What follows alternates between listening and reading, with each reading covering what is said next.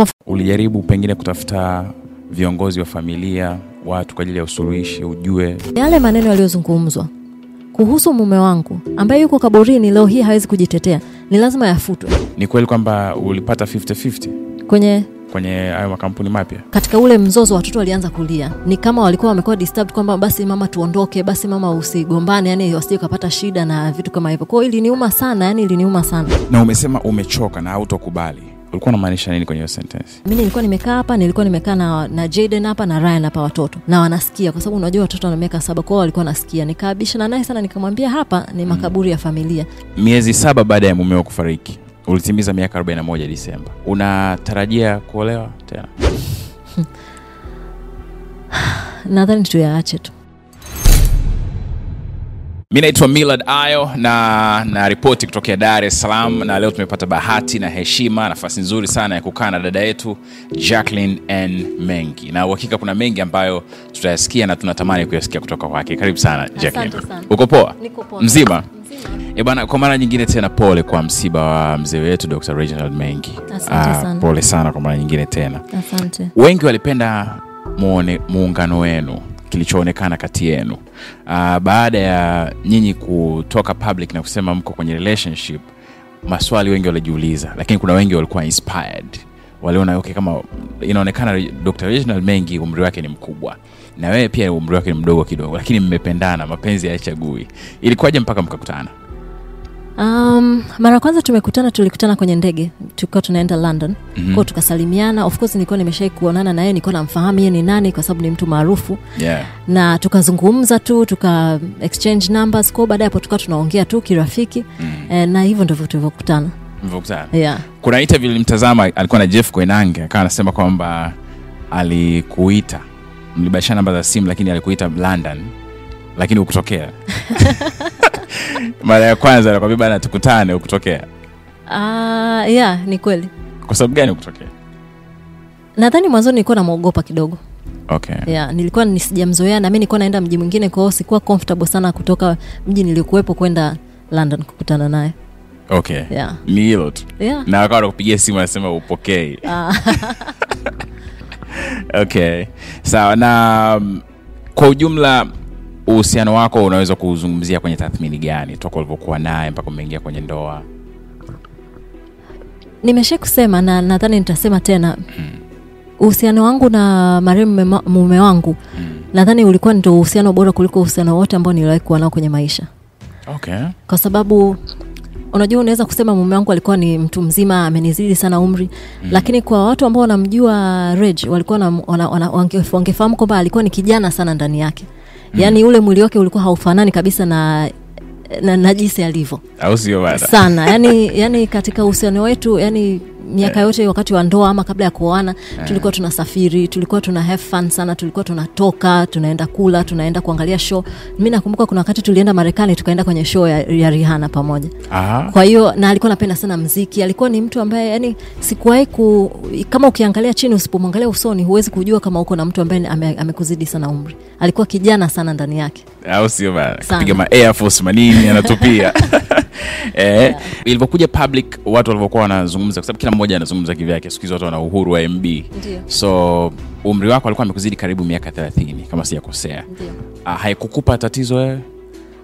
Unajua nadhani mtu yote ambaye ameshai kupenda anaweza ku, ku, kuelewa kwamba ukishampenda mtu ni ngumu sana watu kukubadilisha.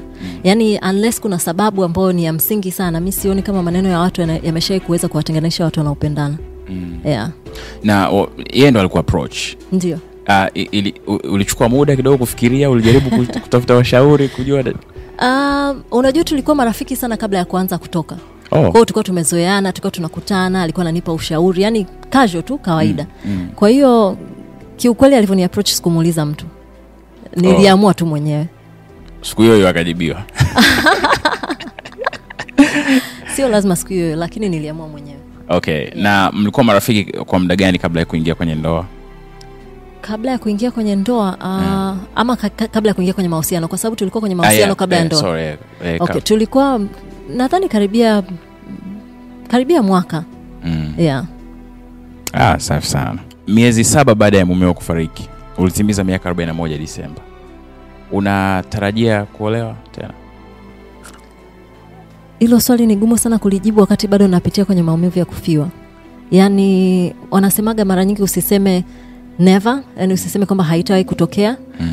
lakini kwa kweli ukiniuliza kama nitaolewa uh, mimi binafsi sasa hivi mimi hapa nilipo nadhani mungu alinibariki kwa mume ambaye nilikuwa nahitaji kwa mume ambaye alikuwa ni perfect kwa ajili yangu na nadhani inatosha. Sio lazima sana kuja kuolewa tena.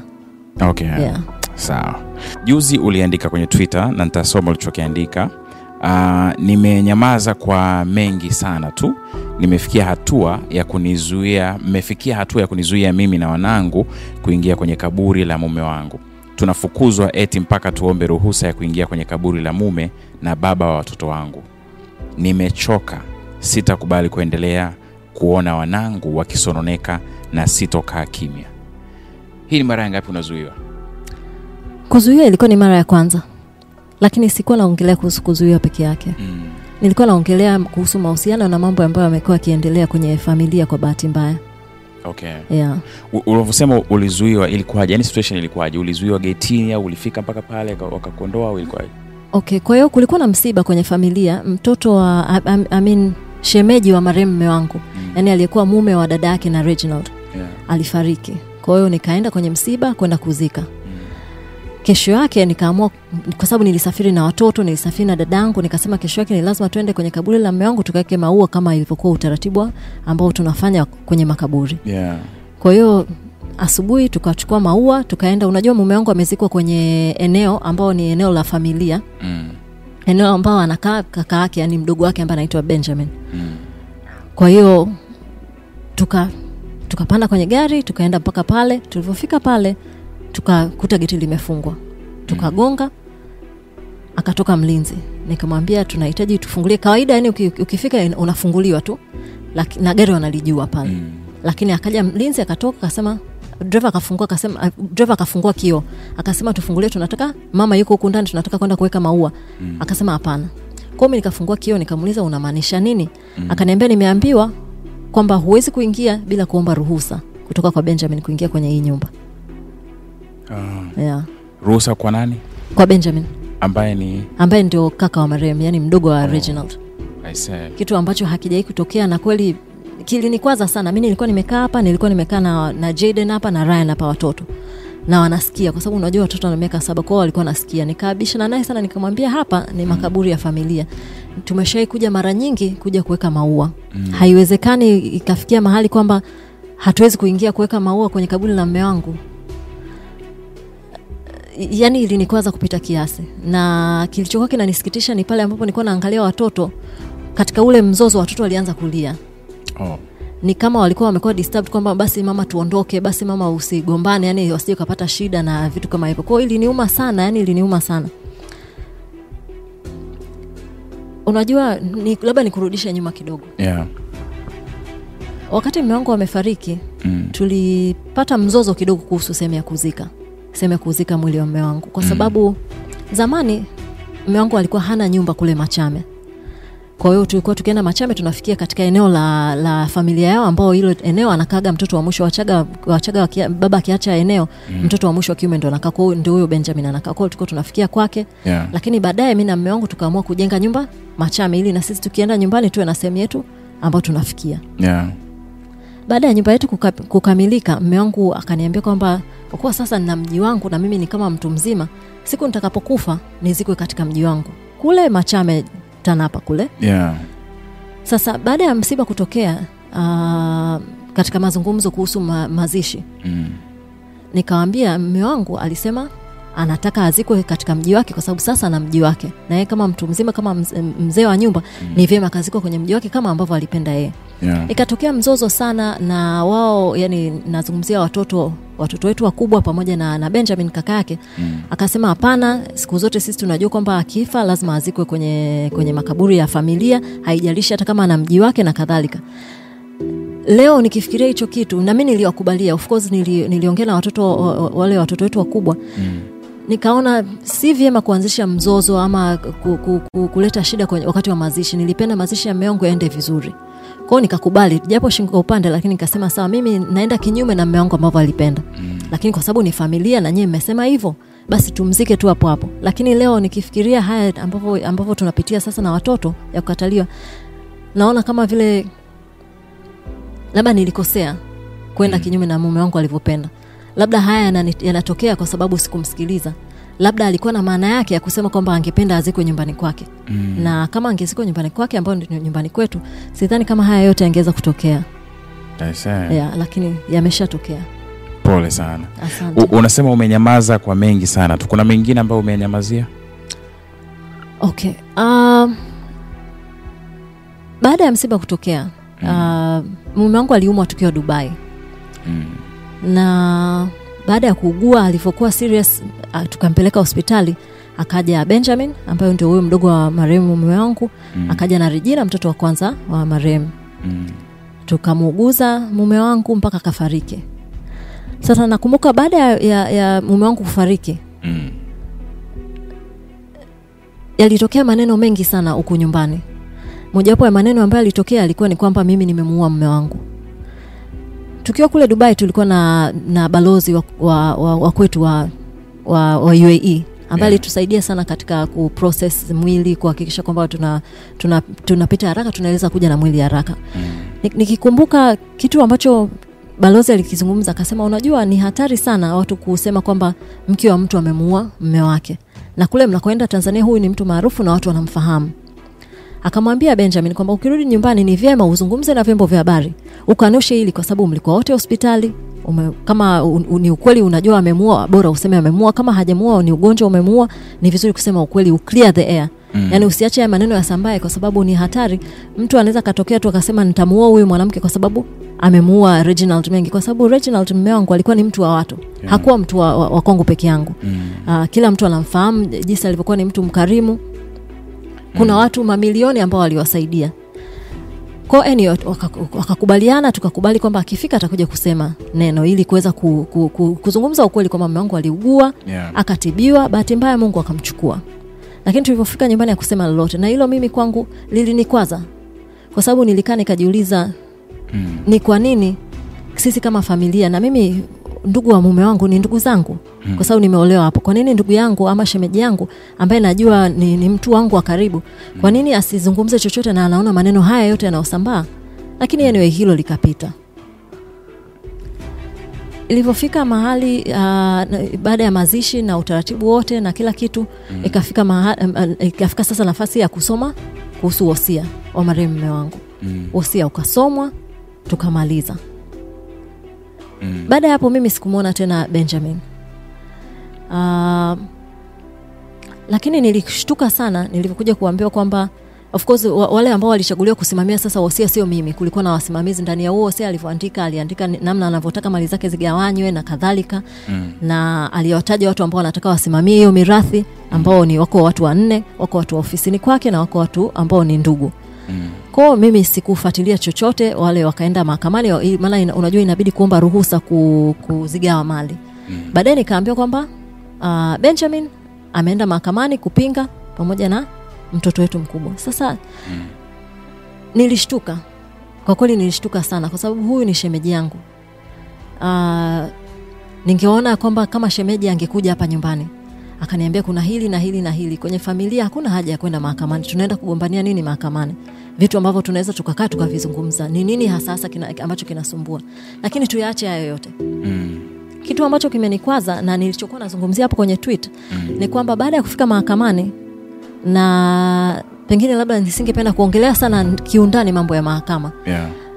na wewe kama uko kwenye media unaweza ukafuatilia ukayafahamu uka, uka, uka zaidi haya ambayo mi nataka kukwambia lakini Mm.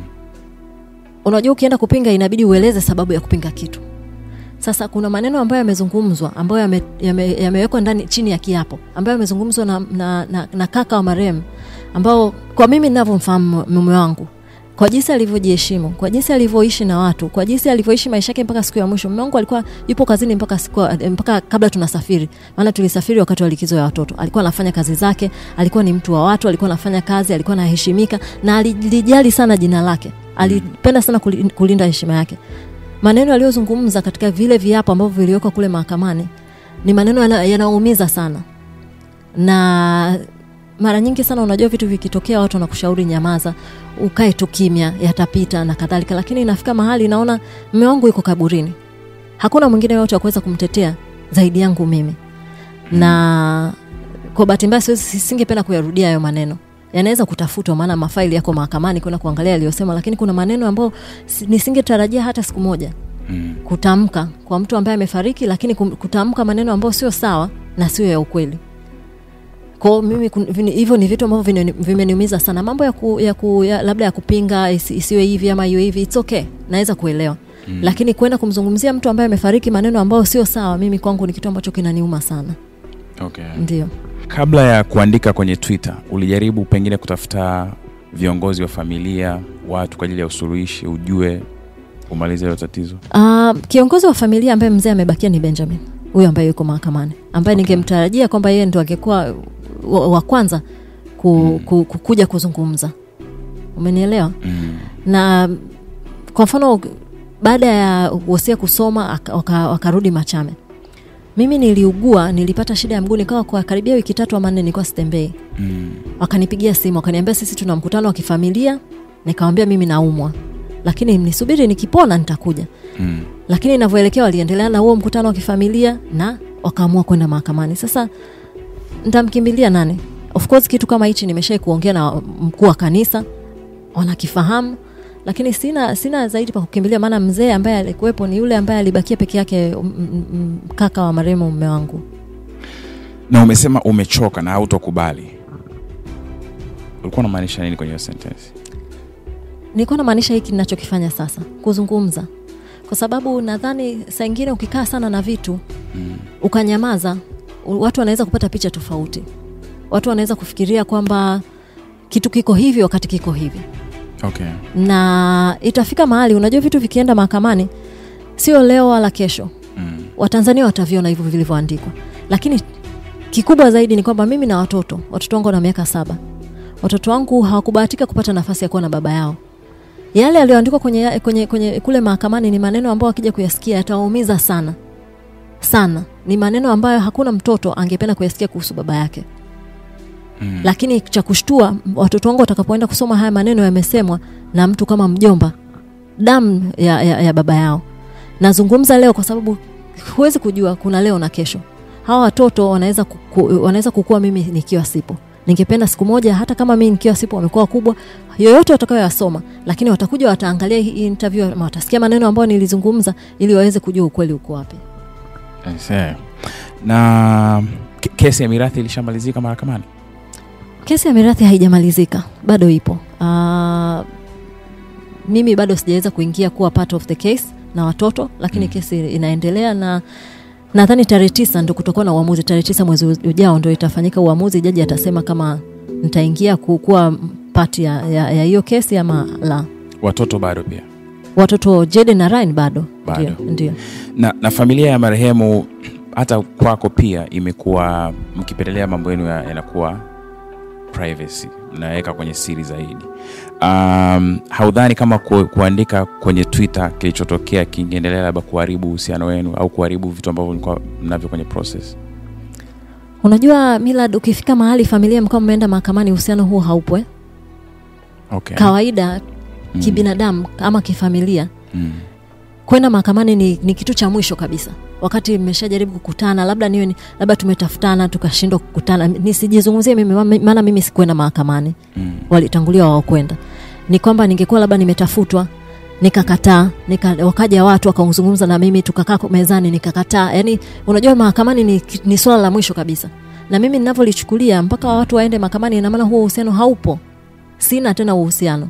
Na kuhusu kwenda public kama nilivyokuambia Mm. swala la kwenda mahakamani ni swala public kwa sababu hata wewe leo ukiamua kwenda kule mahakamani unaweza kwenda mahakamani unaweza kuandika ulichokiona unaweza kukizungumzia utakachokisoma. Kwao hakuna tena siri. Kama tulikuwa tunapenda vitu vyetu vikae ndani tungeyazungumza ndani bila kuenda mahakamani. Okay. ndio. Toka uolewe uh, uhusiano wako na watoto wakubwa wa marehemu ukoje? Uh, unajua uhusiano na watoto watoto tu waseme wakubwa ama watoto wa, wa, wadogo inatokana na wazazi. Mm. sasa mimi si- nisingependa sana kuzungumzia mahusiano ya watoto na baba yao Mm. umenielewa Yeah. lakini uhusiano wangu haukuwa wa karibu sana kwa sababu uh, kwa mfano hapa nyumbani mimi nimekaa na reginald miaka tisa Mm. uh, abdel ni, ni kijana ambaye alikuwa nakuja mara kwa mara kwao abdel nimemzoea lakini dada yake ni, ni sikuwahi kumzoea kwa sababu sikuzoea kumwona hapa nyumbani Okay. kwao nilikuwa ni ngumu sana kuwa na mahusiano tusaidie pia kwenye kwenye hii kuna ukweli gani kwenye documents ambazo zilivuja kwenye mitandao? Sijui kama uliziona na wewe zikionyesha mzee amekupa upendeleo wewe na watoto wako ami watoto ambao mlikuwa nao pamoja kwenye mirathi. Na hizo documents zilimwonyesha pia dada yako imo ndani. Zina Okay. ukweli? Kuna ukweli wote okay. Naomba nikurudishe nyuma. Mm. unajua mme wangu alikuwa na mara nyingi sana alikuwa na, anatumia hili neno. Alikuwa anasema hasa hasa akitokea yakitokea maneno baada ya sisi kuzaa watoto mapacha. Alikuwa anasema mimi watu, watoto wote ni wa kwangu. Awe amezaa Jacqueline awe amezaa Messi awe amezaa mtu, mtu yoyote.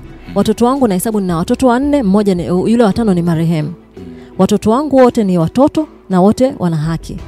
Kama vile ambavyo watoto wangu wakubwa niliwasomesha nikawapeleka shule wa- nikawasaidia mpaka wamekuwa watu wazima Mm. ndivyo ambavyo nataka haki hizo hizo wazipate watoto wangu wadogo kama ambavyo nawapenda watoto wakubwa ndivyo hivyo hivyo ningependa watoto wangu wadogo wapate haki zote ambazo wanatakiwa za msingi. Sasa tuzungumzie kuhusu wosia. Mm. nimeshai kuulizwa mara nyingi sana kuhusu wosia of, course sio public na watu private. Mm. na pengine kwa sababu uh, huo wosia ni wa marehemu nisingependa kumsemea sana yeye lakini mi nitasema tu ambacho mimi nakijua kutokana na mazungumzo ambayo tulishai kuzungumza mimi na yeye kama mke na mume. Baada ya kutengana na mke wake miaka mingi. Mi nilivyokutana naye alikuwa ameshatengana na mke wake nadhani karibia miaka kumi. Okay. na aliniambia kwamba ameshaikuwa na mahusiano na watu wengine baada ya kutengana na mke wake. Mimi tulikutana mwaka elfu mbili na kumi. Na baada ya hapo walikuja wakapata divorce. Sawa?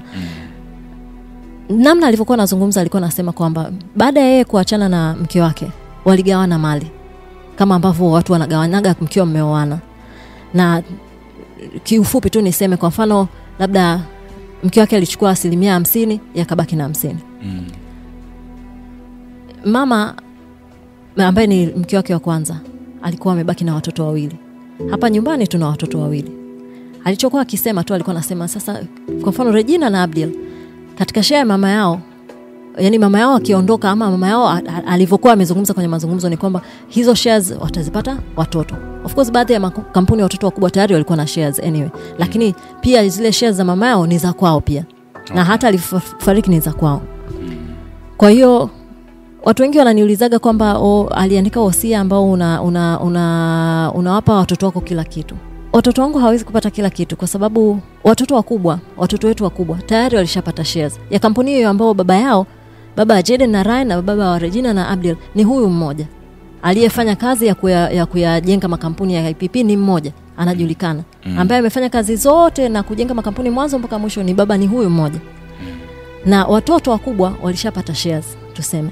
Si, si, mi sijui kama hivyo ndivyo nafikiria yani ba, wakati anaandika ule wosia. Nawazungumza mazungumzo ambayo tuko nazungumza kabla mimi sijajua maswala ya wosia wala chochote. Okay. Kwa hiyo sasa kwenye ule wosia turudi kwenye ule wosia. Ule wosia uliouona unazunguka ndio wosia uliokuwepo. Ndio wosia ambao uliacha ofisini ndio wosia ambao tuliufungua. Okay. wosia unasema kwamba shea zake alizobakia nazo kwenye makampuni ambao alikuwa nayo kabla wa- wakati yuko kwenye ndoa na mke wake wa kwanza. Mm. ambazo hizo shares tayari hamsini yani tuseme 50 wameshachukua watoto wakubwa. Alizobaki nazo yeye ziwe ni arobaini ziwe ni ishirini anawachia watoto wadogo Mm. hakuna chochote kinachonihusu hapo katika kila kampuni ambayo ni ya zamani Mm. zote ambazo zi, zi, alizianzisha zamani akiwa na, na katika ndoa ya kwanza shares zake alizobakia nazo baada ya kugawana na mke wake ziwe ni kumi ziwe ni ishirini ziwe thelathini zozote alizokuwa nazo anawachia kina Jede na Ryan umenielewa Mm. then makampuni yote ambayo alianzisha uh, baada ya kutengana na mke wake hayo sasa ndio ame- kwamba labda mimi nitachukua thelathini jede nachukua thelathini ryan achukue thelathini kwao katika vyote vilivyotokea ni kwamba hata kwenye suala la urithi ama mimi haki kama mke nimepata katika zile tu ambazo zilipatikana baada ya yeye kutengana na mke wake Oh. yeah. Okay. Kwa hiyo maake kuna zingine kwa nasema kwamba ume ulikuwa ume umepewa eh, kiwango kikubwa zaidi um, wala mi sihusiki kwenye makampuni ya zamani yote. Sijui ya bonite sijui ni nani yote aliyokuwepo mimi sihusiki. Zozote alizokuwa amebaki nazo chache amewapa- Jaden na Ryan. Wala mi sijatajwa huko ndani. Hujatajwa kabisa sijatajwa yani nimetajwa kama msimamizi kwa sababu watoto wako ni wadogo. Huwezi ukasema watoto wa miaka saba waende kusimamia makampuni. Obviously mimi ndio mzazi niliyebaki ndio nitawasaidia. Lakini hayo makampuni hayanihusu mimi. Okay. yeah. Makampuni ya zamani umesema? Makampuni ya zamani hayanihusu kabisa. Mapya? makampuni mapya ndio yani hayo makampuni ambayo ali- aliyatengeneza sasa baada ya kutengana ndo hayo amegawana sasa kwangu mimi na watoto wadogo. Ambao ndo kwa kiwango gani? Ah, sikumbuki exactly kila moja ni kiwango gani mm. lakini ndio hayo ambayo, ambao mimi nimepata shares kwenye um, hizo shughuli zake mpya. Ni kweli kwamba ulipata 50-50 kwenye kwenye hayo makampuni mapya hapana maana yanajumlisha na watoto. Si, si hamna kampuni ambayo mi nimepata 50-50 na watoto. Yaani Jade na Ryan hao watoto wadogo mm. wamepata share zao. Okay. Yeah. ambao ambao sasa ndo hiyo wengine walikuwa wanaona wana, ukiangalia maneno wanaona kama umepewa nyingi zaidi. Unajua Millard bahati mbaya mume wangu amefariki. Na mimi ni mke. Naweza kusema ninachokijua ambacho nilikifahamu wakati wa uhai wake. Lakini kwa bahati mbaya mimi na yeye hatukuwahi kuzungumzia swala la urithi. Kwa sababu swala la mi- mimi sijui labda hivyo ndivyo nilivyolelewa. Yeah. mimi swala la kuzungumzia mali na mtu ambaye yuko hai naonaga ni kama wanaitaga ni uchimvi ni kama vile ku, ku, kumwambia mtu kwamba unakufa tugawane. Kwao mimi na yeye hatukuwahi kuzungumza kabisa kuhusu swala la urithi itakuwa hivi ama itakuwa hivi ndio maana kwangu inakuwa vigumu sana kusema ni kwa nini aliandika hivyo alivyoandika. Wala uku, ku, yani ukuzungumza naye kabisa. Hatukuwahi kuzungumza kabisa kabisa hatujawahi kuzungumza. Unajua unajua milad mm. sijui kama wewe umeoa ama una mtu ambaye unampenda kwenye maisha. Ukiishi na mtu ambaye unampenda the last thing ambacho unahitaji ku- kukiimagine kwenye kichwa chako ni mtu huyo kufa. Na kuongelea swala la urithi yani kiufupi tu ni kwamba unaongelea swala la huyo mtu akiwa amekufa. Mimi kwa jinsi nilivyo na jinsi nilivyokuwa nampenda mume wangu hai- sikuweza kuwa na moyo wa kusema niweze kumuuliza kwamba ukifa itakuwaje kwa sababu hata hivyo Mm. hakuna mtu, mtu aliyeandikiwa kwamba atakufa mtu mzima aliyekuzidi umri ama wewe, ama wewe, wewe mdogo ndo utabaki ama ha, yani hakuna formula kwenye kufa lakini bottom line ni kwamba mimi sioni kama ni haki kuzungumzia maswala ya urithi na mtu ambaye yuko hai kwa mimi kwa bahati mbaya manzuri sijui sikuwahi kuzungumza maswala ya urithi na mume wangu.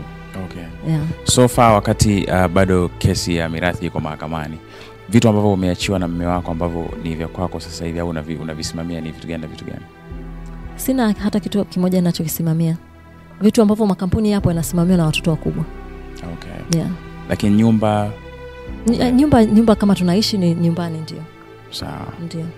Kuna kuna kuna kwa sababu nimejaribu kufuatilia kwa kiwango kikubwa kuna maneno pia mengine yanasema kwamba wamekuwa wakijaribu kufanya usuluhishi na wewe umekuwa ukikataa kwa muda mrefu kwenye mambo mbalimbali ya kifamilia katika migogoro mbalimbali kuna ukweli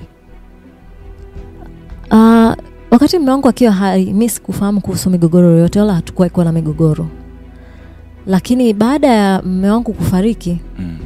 uh, kama nilivyokuambia baada ya kesi ku- ku- kwenda mahakamani baada ya mi kuambia kwamba wameenda mahakamani na, na kadhalika na kadhalika mm. wameshawai kuja watu hata marafiki wa karibu wa mume wangu. Na siku zote nimekuwa nikiwambia mimi mimi kama mimi kitu cha kwanza na, na ningependa sana kupatana. Lakini cha kwanza na kinachoniumiza sana ni kwamba kabla hatujakubaliana kupatana kuhusu chochote ni kwamba yale maneno yaliyozungumzwa kuhusu mume wangu ambaye yuko kaburini leo hii hawezi kujitetea ni lazima yafutwe. Bila yale maneno kufutwa na kuondolewa na zile kauli kubadilishwa siwezi kuzungumza na mtu kwa sababu sio haki. Mme wangu ambaye alijiheshimu ambaye alijijengea jina lake ambaye alifanya kazi miaka yote mpaka karibia alipopoteza uhai wake. Kwa sababu tu ya mali aende akachafuliwe jina lake na ha, hakuna siku ambayo ataweza kujitetea. Mtu peke yake ambaye anaweza ku, ku, ku, ku, ku, ku, kujaribu ku, kulisafisha jina lake ni mimi. Kwa hiyo niko tayari kufanya usuluhishi.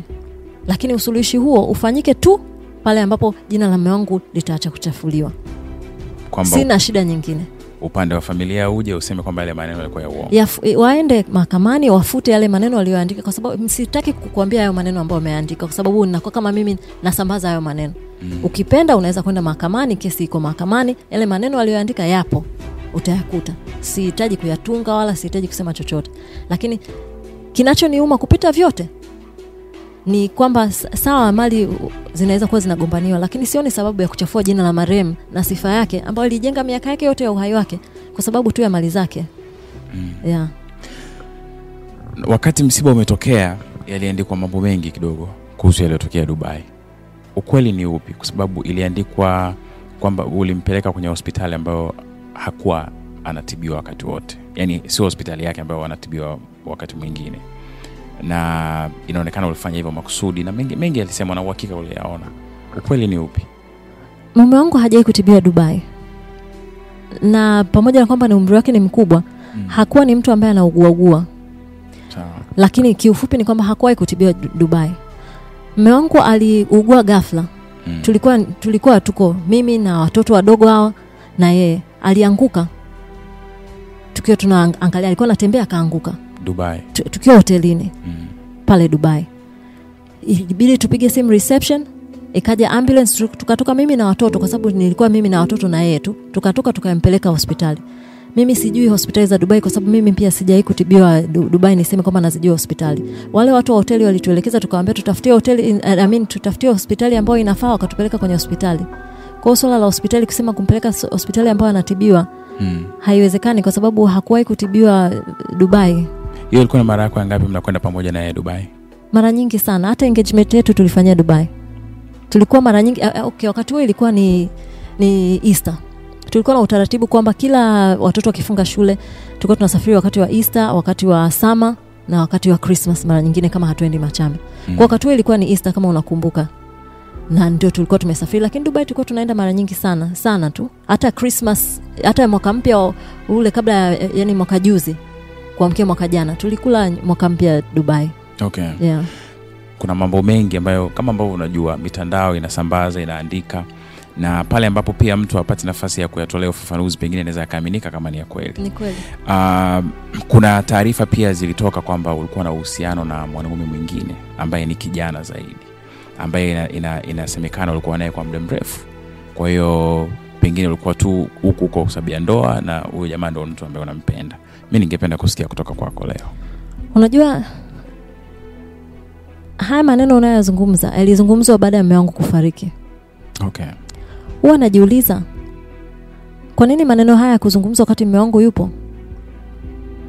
Sikuwa na uhusiano na huyo mwanamme ambaye wanamzungumzia lakini ukiachana na yote kama watu walikuwa najua nina uhusiano na mwanamme hebu jiulize ni kwa nini haya maneno hawaku- hawakuwa wanayazungumza wakati mme wangu yupo?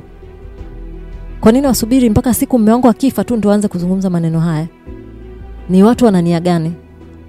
Maana kama kitu kipo uende ukamwambie mme wake kama ambavyo walitangaza wakaamua kuyasema hayo maneno. Kwa nini wakusema wakati mme wangu yupo? Huyo mwanaume ambaye amekuwa akitajwa namfahamu namfahamu ni mtu ambaye anafahamika mmeshakutana ni mtu ambaye mna, mna mawasiliano? Ni mtu ambaye namfahamu kwa miaka mingi sana ni, ni, ni, ni kijana ambaye ameishi hapa tanzania nadhani sijui kuanzia miaka gani. Mi nili, nili, nili, mara ya kwanza nimekutana naye alikuwa anafanya kampuni ya darling nadhani walikuwa na sponsor uh, shows za za urembo miaka hiyo. Kwao ni mtu ambaye namfahamu ndio.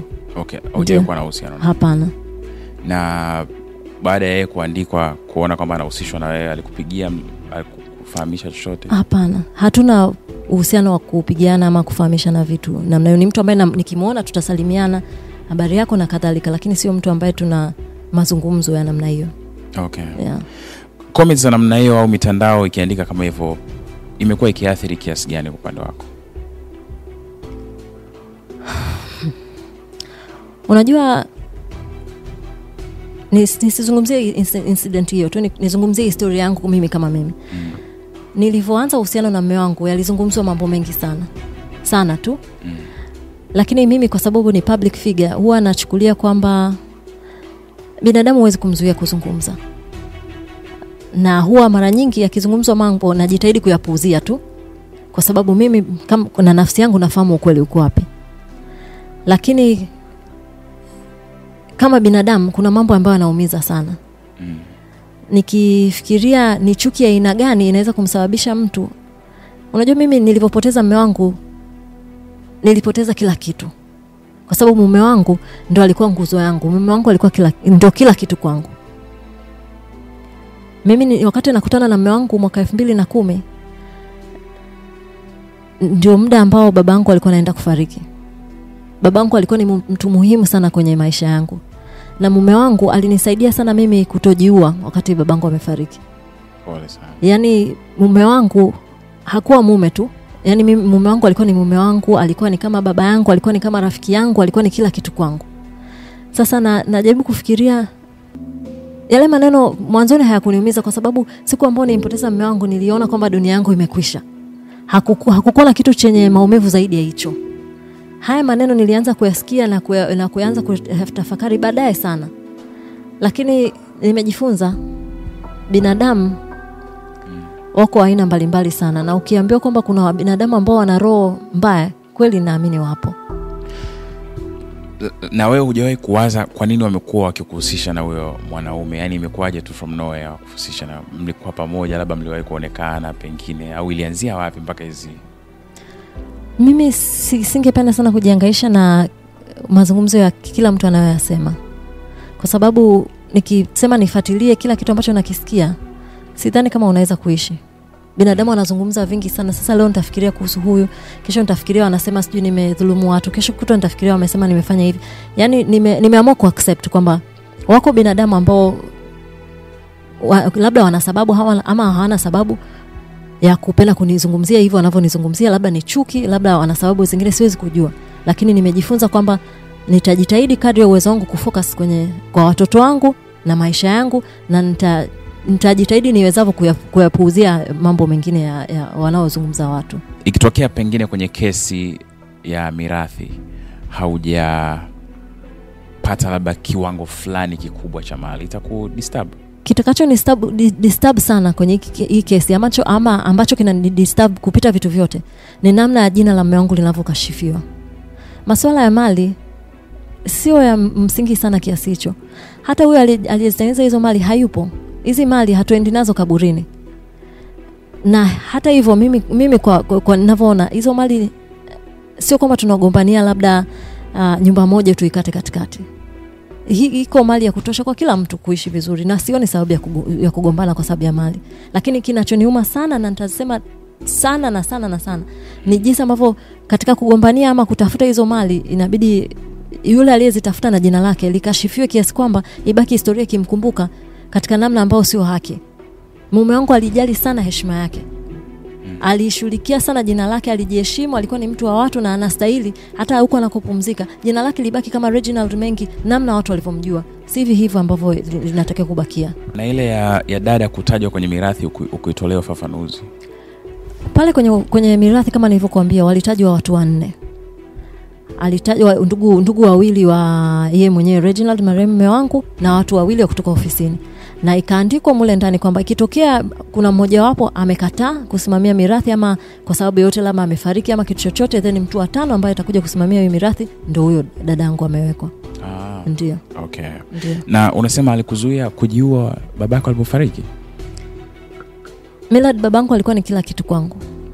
Wakati huo nilikuwa wala sina watoto. Na siku,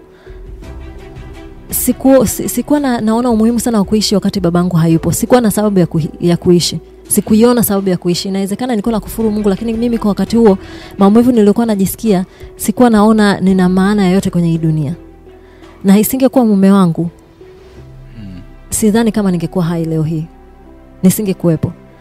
Na vile vile niseme namshukuru mume wangu kwa sababu mwaka elfu mbili na kumi na mbili ndo tulibahatika kupata hawa watoto na unajua ukishakuwa na watoto ni kama wanakupa pia yani wanakupa sababu ya kupenda kuishi. Mimi leo hii kwa vyote ambavyo navipitia kwa uchungu wote ambao naupitia huwa nikiangalia watoto wangu nasema mimi ni mkubwa. Ni lazima nistahimili. Hawa watoto wananihitaji kwa vyovyote nitakavyojisikia kwa vyovyote nitakachopitia kwa, kwa huzuni ama kwa mateso lakini ni lazima mimi kama mama nisimame na nihakikishe kwamba watoto wangu wanakuwa. Sio kwa ajili yangu tu pia kwa ajili ya mume wangu kwa sababu mume wangu alikuwa anawapenda sana watoto. Na kila siku tulikuwa tukizungumza kwamba hawa watoto tumewapata kama zawadi. Tuhakikishe kwamba wanakuwa vizuri ndoto, ze, ndoto zao zitimie na ndoto zetu kwao zitimie kwao mimi kwa bahati mbaya nimebaki mwenyewe. Naona ni jukumu langu kuhakikisha kwamba nasimama kuhakikisha kwamba watoto wana, wanafika ambapo naweza kuwafikisha mungu akipenda. Okay. Na ni kweli kwamba watoto wanasomea nyumbani? Hapana. Wanaenda shule? Ndio.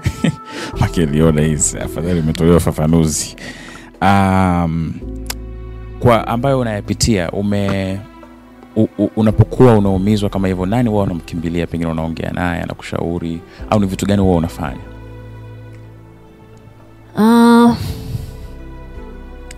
mara nyingine naongea na dada yangu mara nyingine nanyamaza najitahidi ku, kuvichukua mwenyewe. Kwa sababu saa naona vitu ni vingi sana uki, u, sipendi sana kuwa mzigo kwa watu. Mara nyingine naongea na marafiki nime namshukuru mungu nimebarikiwa na marafiki ambao wananijali sana. Na saa mi, bila mimi hata kusema kwamba nawahitaji huwa wakiona jambo limetokea utaona wao wanakuja wanakaa na mimi na ndugu zangu wanakuja wanakaa na mimi kwa hiyo kwa kweli nawashukuru dada zangu nawashukuru uh, nani, marafiki zangu lakini nimejifunza mengi sana. Tangia mume wangu afariki nimejifunza vitu vingi sana kuhusu dunia ambavyo sikuwa navifahamu. Sometimes wa, wa, tukiwa kwenye matatizo tunawaza mengi zaidi. Wakati, mwingine unaweza kuwaza kuondoka kwenda mbali like, yani kuna kitu utaki yani vitu kama hivyo mawazo kama hayo. Kama unavyosema ukiwa na matatizo utawaza vitu vingi sana. Huwa unawaza nini? nadhani tuyaache tu. Pole sana. Asante. Lakini nyumba ambayo unasema mlijenga pamoja kule machame mkiamua kwamba ndio makazi mapya ya kwenu bado una access nayo?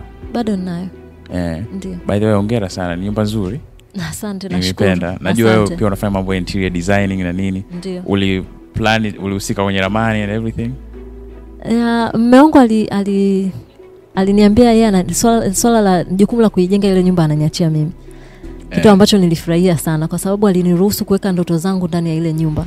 Yani kuweka design kufanya kila kitu. Yani nilikuwa namuonyesha tu ananiambia wewe endelea. Na kuamini naamini choice yako naamini utatengeneza nyumba nzuri tutakaa vizuri. Kwa hiyo endelea. Wala huna haja ya, kuni, ya kuniuliza. Okay. Yeah. na ni kweli uli ilijengwa na waisraeli? Hapana. Eh, hapana. Eh. tanzania ndio. Na ina nini na nini? Ni nyumba yenye ni nyumba ya kawaida tu. Ambayo underground na nini? Hapana. Underground hapana. Eh, ndio. Okay. Ina vyumba vingapi? Vitano. Vitano. Yeah. jambo jingine ambalo ningependa pia kutolea ulitolea ufafanuzi ambalo lilikuwa kwenye mitandao. Iliandikwa kwamba mzee alikuwa analalamika kwamba hana pesa na alipendekeza mwende zanzibar kwa likizo badala ya dubai. Lakini wewe ukatumia nguvu yako ya ushawishi kwenda mkaenda dubai unajua kuna vitu vingine mpaka nachoka kuvifafanua na nachoka kuvizungumza lakini anyway mm. unajua labda tuseme maisha ya mume na mke yanatakiwa kuwa private lakini bahati mbaya ukiwa public figure Mm. inafika mahali mpaka watu wanapenda kuingilia mpaka maisha ya ndani sana ya mtu which is fine Mm. swala la kwenda zanzibar na kwenda dubai safari zote hizo zilifanyika kwa ajili ya watoto mume wangu aliwapenda watoto sana sisi hatukuwahi kuzungumza maswala ya pesa wala hakuwahi kuniambia hayo maneno hakuwahi kuniambia. Lakini nakumbuka kabisa alisema watoto wako likizo. Tulienda zanzibar akaona kama vile ha, watoto hawakuenjoy hivyo. Kulikuwa hakuna michezo kulikuwa quiet sana hiyo hoteli ambayo tulikaa. Akasema tutoke twende dubai. Watoto waende wakafurahia angalau hizi siku chache zilizobaki turudi nyumbani. Kwa hiyo kwenda dubai ilikuwa idea ni, yake. ni, ilikuwa ni idea yake na ni, sana sana ni kwa ajili ya watoto. Yaani yeye watoto walikuwa wakifunga shule anasema tuwafanyie nini yani watoto wafurahi tunaweza kufanya nini watoto wafurahi? Tuende wapi watoto waende wakafurahi? Mm. yeah. sawa jacklin mi, nakushukuru sana kwa ufafanuzi wako maswali machache ya mwisho. Wakati wa msiba kuna taarifa za wezi zilito- zilitokea kwenye ile nyumba ya moshi. Na naambiwa hiyo nyumba ndo, ndo ya, ya kwenu mli- mlijenga nyi wenyewe. Yaani kwenye ile nyumba ambayo mmejenga nyinyi Yeah. Taarifa za wizi zilitokea. Ni, ni kule? Hapana ilitokea kule alikozikwa marehemu wangu ah, eh, sawa. Kuna chochote cha kwako ambacho kilipotea wakati amna eh? sawa. Wewe ni mke wa, wa bilionea. Um, unaishi na kuenjoy maisha kama ambavyo watu wanaimajin kwa kuwa sifahamu watu wana imagine nini ni ngumu sana kujibu hilo swali. imagine- unaishi vizuri yani ni bata all day furaha kwa sana unajua mimi ni mama ukishakuwa mama majukumu yanakuwa ni mengi sana. Yaani muda wangu wa binafsi kama mimi Mm. ni mchache sana. Okay. na mimi ni, ni, ni aina ya mama ambaye napenda sana ku- kutumia muda kukaa na watoto wangu. Hata wakati mume wangu akiwa hai mara nyingi sana nilikuwa napenda yani ikiwezekana nimalize siku yangu mapema ili niweza watoto wanavyorudi shule na mimi niwepo nikae nao tuzungumze tucheze tusome. Kwa hiyo muda wangu mwingi kweli ukiachana na kazi muda wangu mwingi unaobaki mi nautumia sana na watoto. Okay. yeah, sawa kwenye bongo flava ndo tukusahau kabisa mambo. Kabisa. Make ulitoa na albamu mbili ukatuachia pale. Tukusahau kabisa. Kabisa. Hongera by the way kwa kwa kutajwa kwenye jarida lile la, la, la, la nigeria. Wanaitwa style rev eh? kama mwanamke amin mwanamke mrembo zaidi afrika. Tena number one katika 30 katika top 30 asante sana milad. Lakini wakati wanazungumzia lile jarida um, kama uliona walizungumzia yes mwanamke mrembo lakini hasa hasa walikuwa wanazungumzia wanawake ambao ni, ni warembo lakini wanafanya kazi mbalimbali katika jamii. Yeah. kwa hiyo tusije tukachukua taji tukadhania tumepata kwenye urembo tu. Nadhani hasa hasa ni katika majukumu ambao una, mtu binafsi unatumia muda wako labda na, na, na na akili yako na labda ulichonacho katika kusaidia o- o- o- watu ambao wako kwenye jamii na kuzunguka. Okay. Yeah. ili habari uliopata ulikuwa wapi na uliipokeaje nilikuwa hapa hapa dar es salaam na nilipokea kwa, kwa furaha sana kwa sababu siku zote unajua binadamu ukifanya kitu alafu ukaona kwamba wako watu ama mtu ambaye anakiona kitu unachokifanya kwamba kina, kina umuhimu katika jamii ni, ni, ni, ni jambo la heri sana. Okay. Yeah, kwao nilifurahi sana. Una una miaka 41 sasa hivi na umetajwa kama mrembo zaidi. Nakumbuka mwaka 2000 na mwaka 2000 ndo ulikuwa miss tanzania. Ndio. So miaka almost 19 baadaye unatajwa tena katika urembo wa afrika. Uh, ni kitu gani ambacho kinakufanya uonekane mrembo zaidi? Kwa sababu kiukweli ni mrembo. Na hauja una miaka 41 lakini hauonekani kama una miaka 41 unapiga mazoezi sana kula unajipangia mi nadhani ni kumshukuru mungu tu kwamba naonekana kama ninavyoonekana kwa sababu siamini kama nafanya kitu kikubwa sana zaidi ya wenzangu. Um, kama ni chakula nakula chakula kama kawaida yani Uh, of course siwezi kusema kwamba nakula kupita kiasi lakini nachu, Yeah. nakula jinsi ambavyo nadhani tumbo langu linahitaji. Huwa nafanya mazoezi japo sio kila siku. Siwezi kusema mimi ni mtu wa kuamka kila siku niko gym lakini nafanya mazoezi pale ninapopata nafasi nadhani lakini kitu kingine ambacho kinasaidia mtu kuonekana jinsi unavyoonekana ni, ni namna wewe unavyojifikiria. Okay. Yeah, nadhani ukiwa uki, uki, uki, uki unajiona bado wewe ni kijana utaonekana tu kijana. Okay. Yeah. na kwenye msosi kuna vitu ambavyo umejipangia labda hivi sigusi hivi nagusa? Um, kuna vitu viwili ambavyo mi sili kabisa. Sili nyama ya ng'ombe kwa mfano na kwa hiyo kama red meat situmii. Na niliacha muda mrefu sana kutumia sukari. Kwa huwa na- Sukari. yeah, huwa natumia asali tu. Kwenye chai yeah. kwenye kila kitu hata nipike keki na natumia asali. Kwa hiyo soda soda vipi hizo pigi mara moja moja sana ikibidi lakini mimi kiukweli kwenye swala la sukari huwa napenda sana kutotumia kabisa. Okay. Yeah. unakunywa vilevi? Unatumia vilevi? Mara moja moja. Mara moja moja. yani, yani sio kwamba nitaamka kila siku jioni niende sehemu nikanywe pombe ama nyumbani lakini socially kwamba nikiwa na marafiki zangu ama nikiwa kwenye shughuli naweza ku- kunywa Okay. kinywaji ah, that's nice. Yeah. na na kwenye mazoezi ukienda gym unasema unaenda mara moja moja. Unapiga mazoezi gani? Um, inategemea ma, lakini mara nyingi huwa nikienda gym nafanya cardio kwao naweza nikatembea kwenye mashine ama nikakimbia ama naweza nikafanya spinning kwenye baskeli alafu nafanya weights ndogo ndogo kwao nafanya siku moja labda nafanya mazoezi ya kwenye lower body yani kwenye miguu na kila kitu and then Yeah. siku nyingine nafanya mikono na, na kadhalika. Ah, umetisha jacklin mimi nakushukuru sana kwa muda wako na nafasi ambayo umetupatia na heshima ambayo umetupatia iotv miladayo.com asante. Na pia tunajua ni mambo ya kibinadamu na tunawaombea pia na tunaamini siku moja eh, amani itarejea na mambo yataendelea vizuri. Tunawaombea tu. Mko kwenye maombi yetu. Amina nashukuru asante sana. kwa muda wako. Asante. asante sana